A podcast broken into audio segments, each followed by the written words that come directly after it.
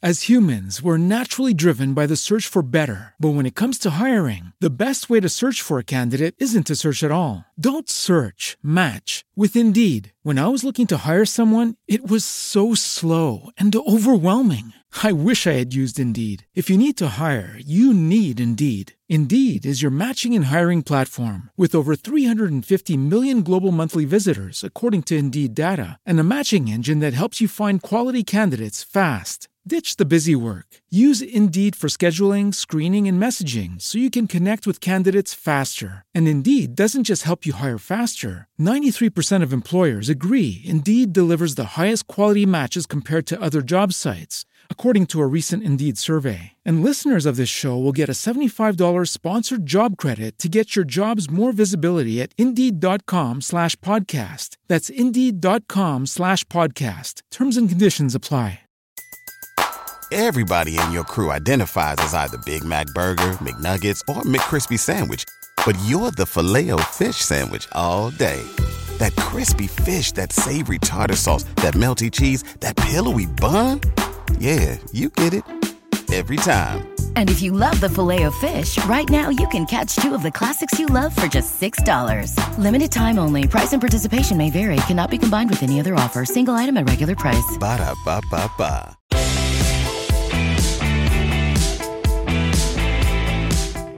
Hey Blenders, it's Sean, and I'm here to introduce a new bonus episode of Real Blenda, an interview that we wanted to bring to you that we didn't fit into the main show. Uh, it is the creative team behind the sequel that is coming to theaters, Don't Breathe 2. And we got a chance to sit down with not just executive producer uh, Fede Alvarez, who directed the first Don't Breathe, but the uh, new director of Don't Breathe 2, who is Rodo Sayagues. And we're happy to have them on the show, uh, getting into the construction of the world of Don't Breathe, uh, catching back up with the blind man played by Stephen Lang, and the reason why they didn't want this to become a traditional sequel. So I think you guys are going to like this conversation. Uh, it is the team behind Don't Breathe 2 here on Real Blend.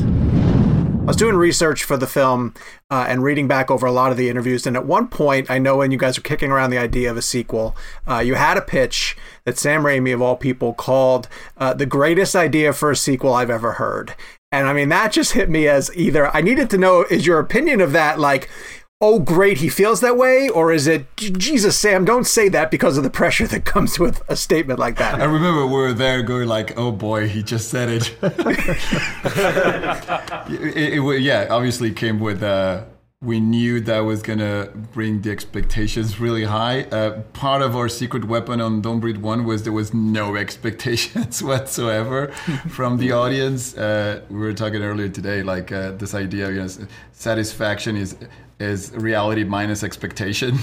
So that's that is what uh, when the audience goes in, I'm like, I don't know, I heard it's good, but whatever, and they get a show, they go, wow, it feels great. So once you throw that in the table, which by the way, it is the same idea. It could have happened that back then when it was another idea that we dismissed for some reason, but no, it is still what what you've seen in the movie.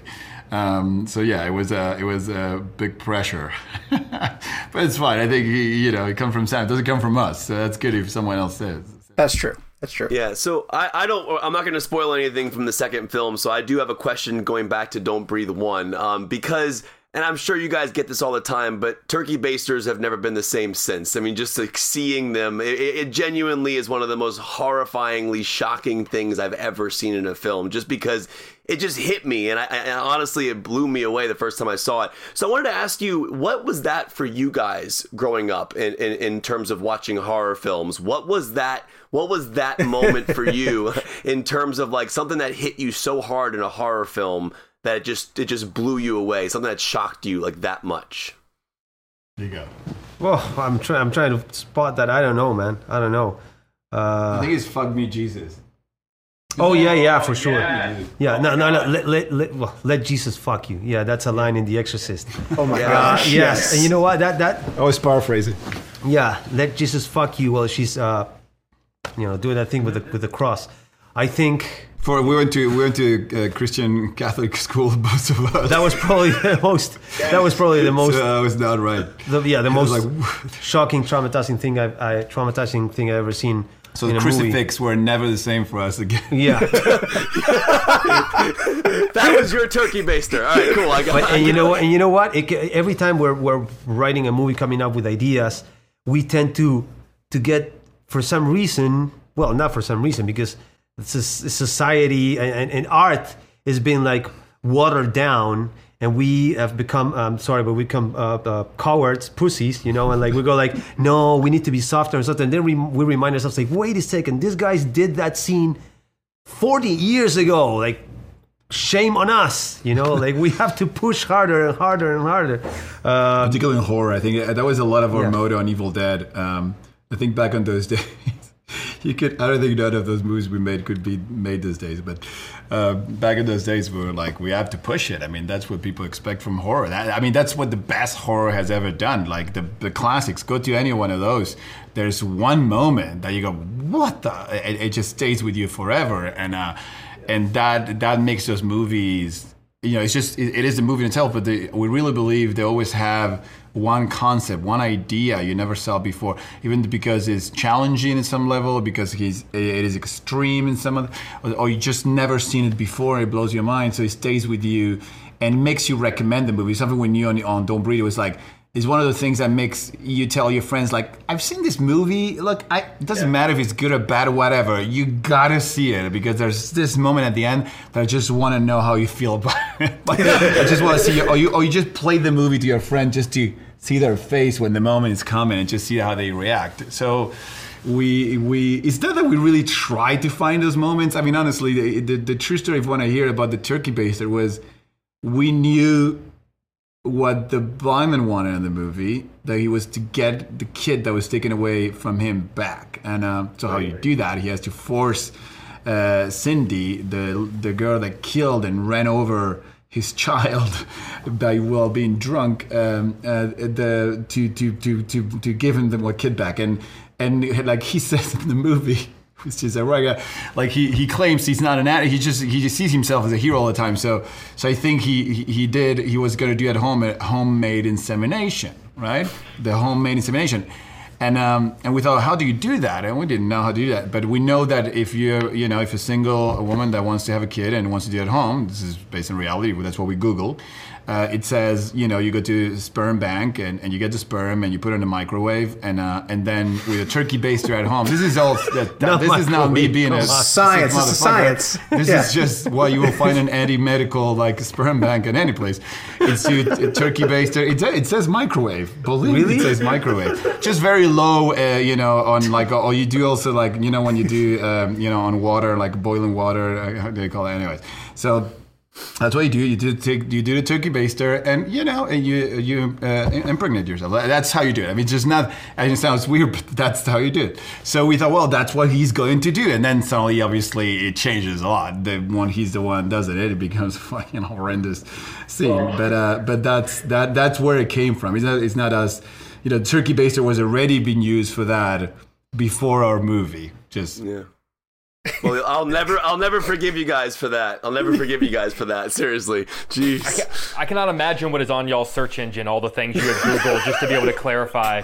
Yeah, when we're making movies, yeah, you don't want to know. Well, you know, we, we always say that someone's gonna go in our, in our search in history, and we're gonna get you know arrested and deported to Guantanamo. or something. we're gonna have to explain we're, we're filmmakers, just research. That's worse. Yeah, uh, you know, I, I- I know for for all intents and purposes, the blind man is sort of uh, the the villain and the person we're kind of supposed to be rooting against. Uh, but there's a moment early in this film where uh, a group of guys hurt his dog. And, you know, I'm a big dog lover. My dog is sleeping right off camera right over there. And instantly in that moment, I kind of went like, well, fuck those guys. Like, dude, go nuts. have fun. Like, if you're going to torture them, like, make it hurt, make it long, like make John it Wick. painful. Yeah, like, I just, like, dude, all right, go nuts. What does it say about me that within about 20, like, after we just got this first movie where this horrible man does horrible things, within about 15, 20 minutes of the second movie, I'm kind of on his side cheering for him.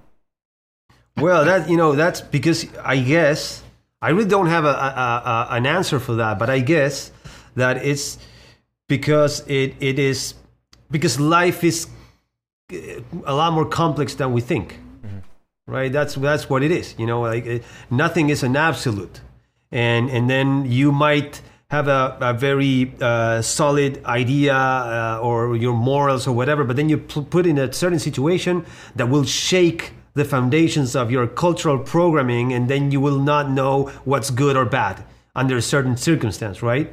Uh, that's that's the, the uh, dilemma. Strong dilemma will uh, challenge your your your perception of what's good or bad, right? So so we like to to We, We fuck like- with you guys. That's what we like. To That's what we do. I mean, it, it, it's exactly that. I mean, the first movie remember was like, okay, we're gonna tell them that he's a poor blind man. Oh, I love that guy.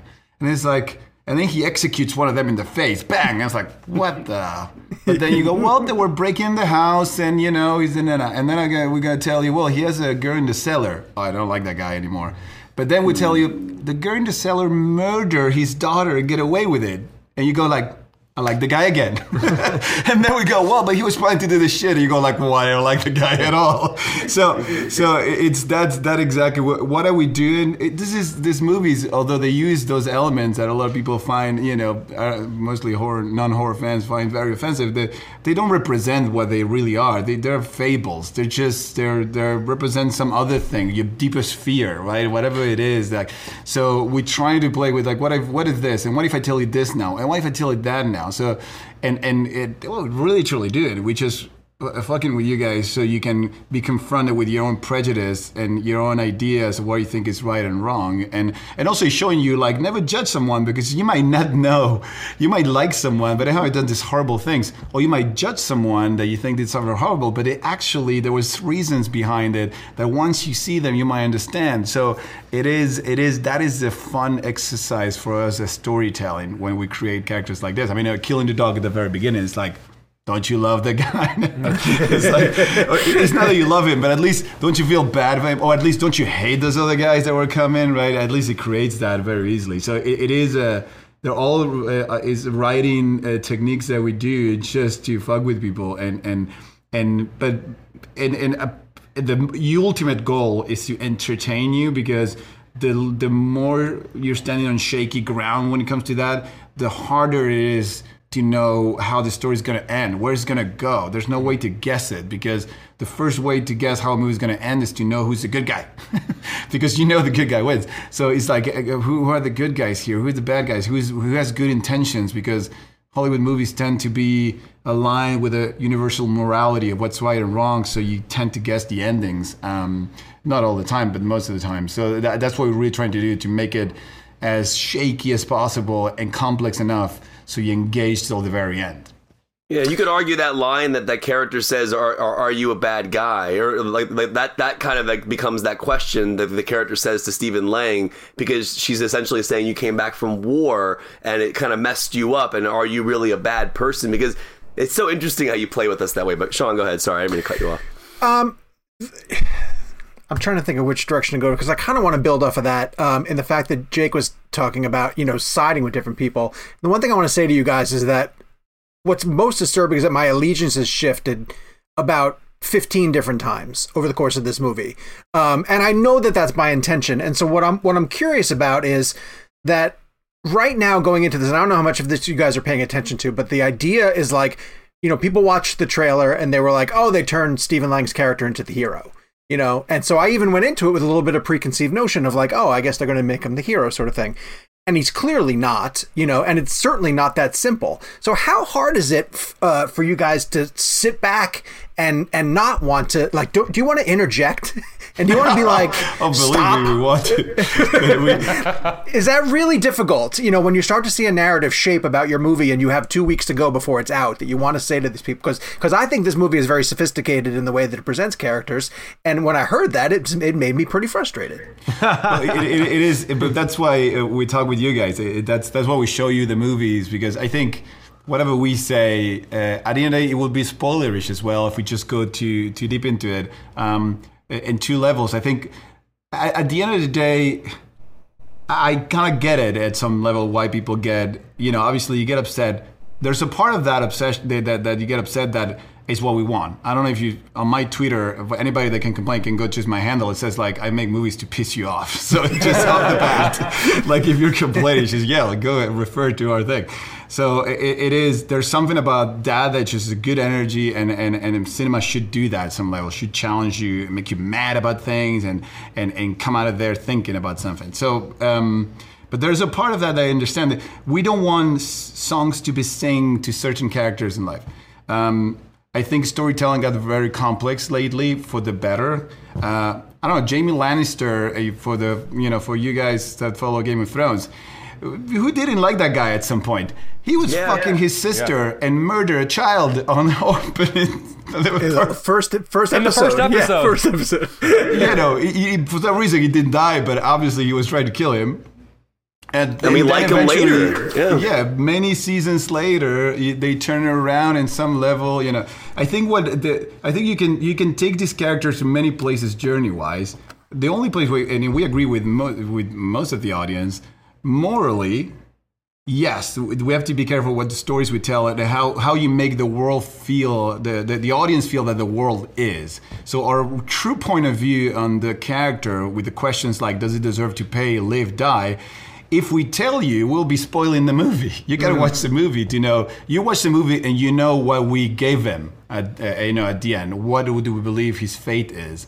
And that's where we stand on what to believe probably you know the where, where life uh, the, if you lead a life like that how you're going to end up um, i guess at some level but it, and, and you could even argue is that the end of the story for this character maybe because the end of the story for this character it, it will depend um, so it's not until everything is said and done that you have you have you have show your point of view as a feel as a writer about a character. It's not until everything is said and done. That's when you go go. That's how we see and also sometimes they're tragedies. I mean, you can say really. You, you can give a villain a happy ending, but that doesn't mean we think that's the way it should go. It's just us saying, well, "Dude, life is fucked up." Chinatown ends that way, and you go, "Dude, it's Chinatown. Forget about it. That's how it is," and and and that's great. And and the guy. John Huston takes his daughter. it's just horrible ending. Do do you think the filmmakers believe that that that John Huston deserved that? That's what is right. I don't think so. I think it's just they see life as a fucking horrible place, particularly after what happened to that. They probably didn't have test audiences back then. Yeah, yeah. That's what, this is what I'm saying. There, there's something about the complexity of the characters and who do you put. I think to make them protagonists, you can make anybody a protagonist. It doesn't matter. I, I, think is yes to give them heroic journeys that redeems them from something that some people think you should never be redeemed from. That's that's more complex, but still. In an ideal world, this should be a fascinating conversation we have about film and storytelling. But unfortunately, lately we live in a world where like it just people wants to censor it. Like if we yeah, made, yeah. we don't make movies with taxpayer money, you know. Just and, and we're from Uruguay as well, so we we grew up in a different reality where our culture is aligned in different ways. Sometimes when it comes to storytelling, that's why if you look at our movies, even you know, if you think about Evil Dead, like the main character becomes the monster of the movie that becomes the main character in the last five minutes. Eh, the- we have different approaches to it, and that those things are kind of normal for us. Uh, and then we realize here sometimes that people get shocked about some of those uh, that those takes on characters and storytelling. But you, got to understand also they come from a cultural place. This episode of Real Blend is brought to you by Marvel Strike Force. Marvel Strike Force is a mobile squad RPG that allows you to battle with your favorite team of superheroes and supervillains in a fight to save the universe against threats like Doctor Doom and Apocalypse. Power up your favorite characters and build a team to complete missions, unlock gear and other resources, and even challenge other players in PvP modes such as Alliance War and Arena. New ways to battle with your roster are released regularly, and the meta is constantly evolving. And now you can sign on for Marvel Strike Force's new Deadpool Anniversary event in order to receive a generous gift containing character shards, an anniversary diamond orb, gear, and other great items. Better yet, each week during the Deadpool anniversary, players can complete events and receive even more special rewards and skins. If you want to get in on all the fun of Marvel Strike Force, be sure to use our promo code MAXPOOL, that's M A X P O O L, and thank you to Marvel Strike Force for supporting the show. As humans, we're naturally driven by the search for better. But when it comes to hiring, the best way to search for a candidate isn't to search at all. Don't search, match with Indeed. When I was looking to hire someone, it was so slow and overwhelming. I wish I had used Indeed. If you need to hire, you need Indeed. Indeed is your matching and hiring platform with over 350 million global monthly visitors, according to Indeed data, and a matching engine that helps you find quality candidates fast. Ditch the busy work. Use Indeed for scheduling, screening, and messaging so you can connect with candidates faster. And Indeed doesn't just help you hire faster. 93% of employers agree Indeed delivers the highest quality matches compared to other job sites, according to a recent Indeed survey. And listeners of this show will get a $75 sponsored job credit to get your jobs more visibility at Indeed.com slash podcast. That's Indeed.com slash podcast. Terms and conditions apply. Absolutely. Yeah. I, I got to give you guys a shout out, by the way. Um, this is not my question specifically, but that oneer um, in the house when you when, when they first go in and we're going up and down the stairs. I mean, that was incredible. Uh, one of the best oneers. I, I know I can tell. I know you're stitching it. I, I can tell in terms of that, but it was really really cool to see it uh, in terms of the immersion of that scene. Um, Fede, I, I had a question about this. Uh, I, I, was wondering about this because I found this fascinating. In the original film, uh, when the blind man opens his safe, the number he puts in is two nine seven eight which is your birthday, February 9th, 1978. And then in this film, there's another February date that's mentioned by a character of their birthday being February 20th. So I was curious um, what other Easter eggs you put in. Whose birthday is February?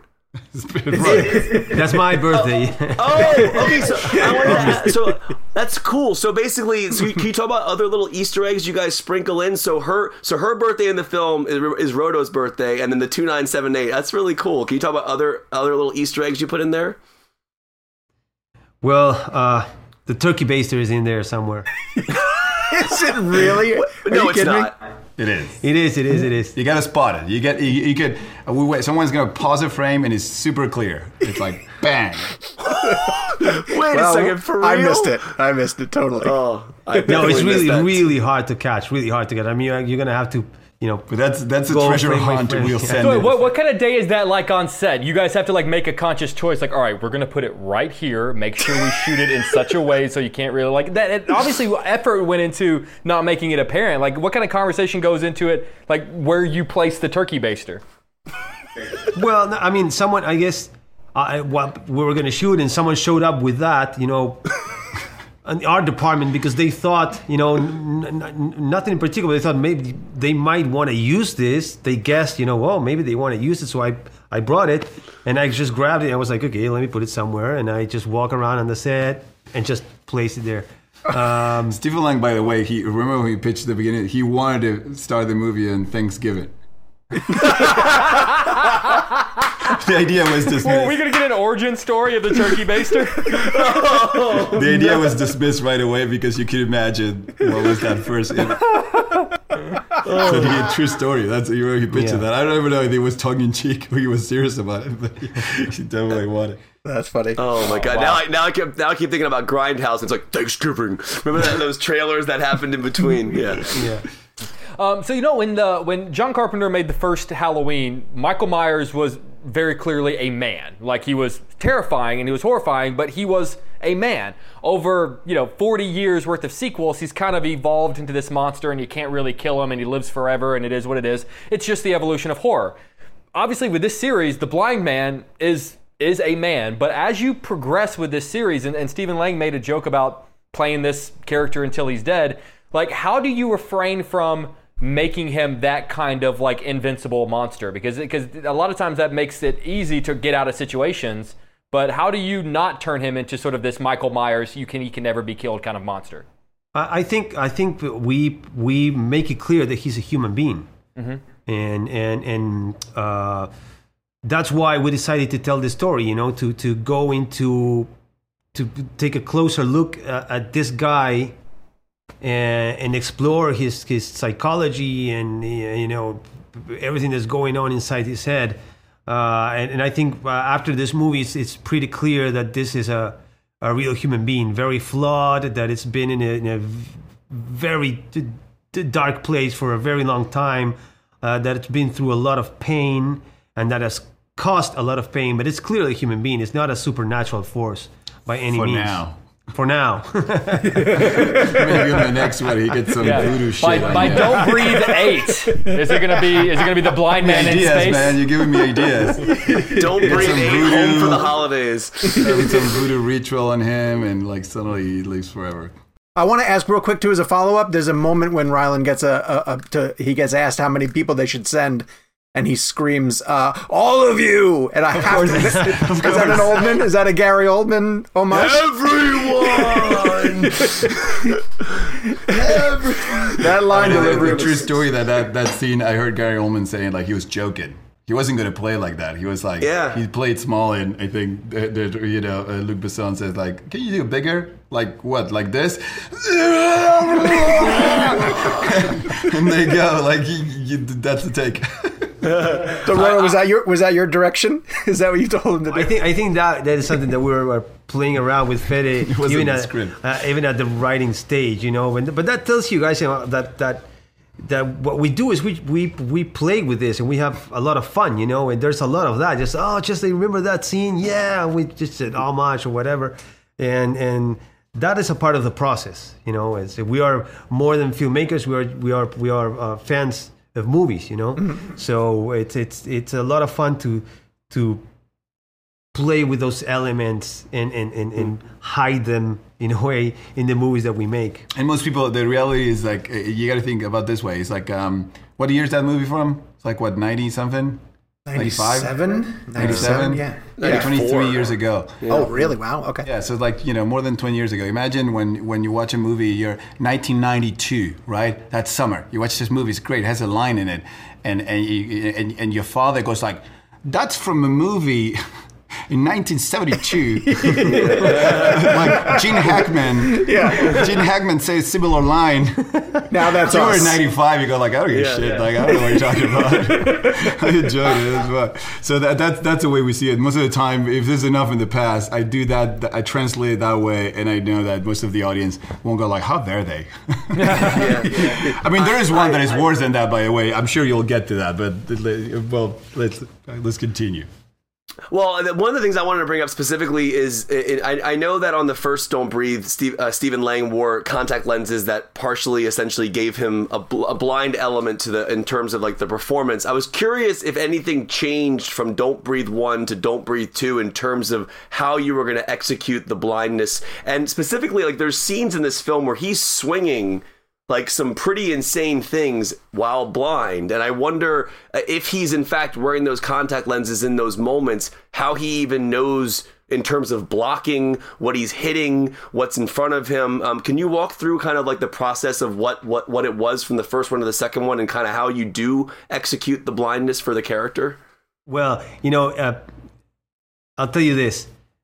Fede shot the first movie, and I thought I had exact the exact same question that you're asking me now. And then when I went on to shoot this one, with that question in mind, I realized that the answer is no. He can't see shit, and you better get out of the way. And it's dangerous. And he is swinging the machete just like that. Ah! And you know, you, what we got to do is just uh, clear out. but that and that's it. And then and then how does he hit his marks? you do it. You do it a, a thousand times. That's that's why you do it. it. Yeah, it's very complicated. And on top of that, you had dogs. So at some point, we have Stephen Lang, who can't see anything, and a dog, both in the same scene. Imagine that. How blind is it do the contacts make him is it fully can can he see anything No, he all? can see a little bit. He said that it's like he can see like 20, 15, 20%. So he's pretty much blind. So the mark, you know, you put marks for actors, you know, that's your mark here. You gotta hit it. Usually it's just a piece of tape.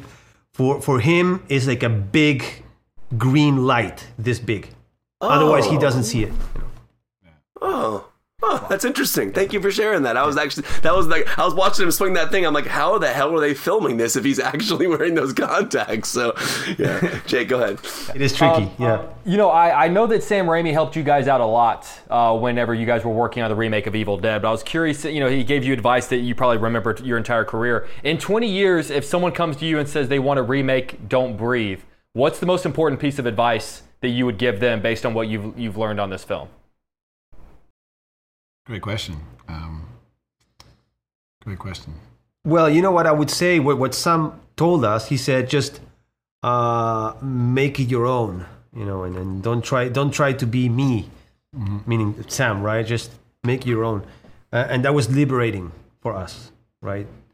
So I guess we would say the same thing. Yeah, the, the way that really allowed us allowed us to to take the material and run with it, and and um, and not feeling that there was a target we need to hit, that there was no right answer uh, when it came to what was the story we need to tell. Um, it was it was really him going like, you know, the movies are there, you know, use whatever you want and. Uh, or don't, you know, just make it your own, and and uh, he, he guided us also through the process of of different versions, probably different uh, original ideas for that film. Um, I think that's I support is what you want usually from a producer and uh, someone someone that believes in you and lets you do your thing and and uh, and just and you can generally see that he that you know that he believes in you that is not bullshit what they're saying that they truly believe in you and that that empowers you a lot and that's what you want as a filmmaker to to to feel you know uh, you know I think confident enough to just tell certain stories in a certain way and just do it, make your own thing.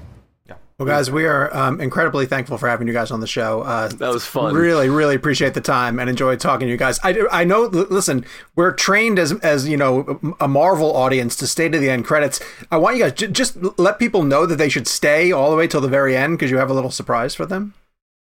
We yeah, I mean if there might be nothing at the end, there might be something. But at the very, very, very end, The very, very end.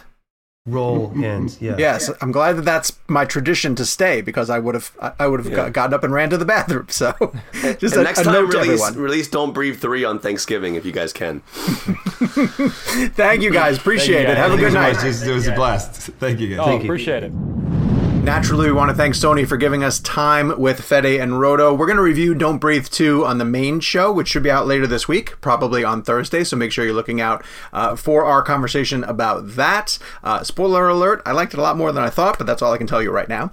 Uh, going forward, I want to remind you guys that we're going doing the live tweet of Raiders of the Lost Ark. It's going to be the entire ReelBlend team, as well as a lot of really cool people from Cinema Blend. Uh, that's going to be on Monday, August 30th, and all the information is on our socials. So make sure that you get your copy of Raiders and be ready to tweet along with us. Uh, and in the meantime, we'll see you when the, the main show kicks back up with plenty of more interviews and commentary about all the things you guys love uh, in the world of movies. As humans, we're naturally driven by the search for better. But when it comes to hiring, the best way to search for a candidate isn't to search at all. Don't search, match with Indeed. When I was looking to hire someone, it was so slow and overwhelming. I wish I had used Indeed. If you need to hire, you need Indeed. Indeed is your matching and hiring platform with over 350 million global monthly visitors, according to Indeed data, and a matching engine that helps you find quality candidates fast. Ditch the busy work. Use Indeed for scheduling, screening, and messaging so you can connect with candidates faster. And Indeed doesn't just help you hire faster. 93% of employers agree Indeed delivers the highest quality matches compared to other job sites, according to a recent Indeed survey. And listeners of this show will get a $75 sponsored job credit to get your jobs more visibility at Indeed.com slash podcast. That's Indeed.com slash podcast. Terms and conditions apply.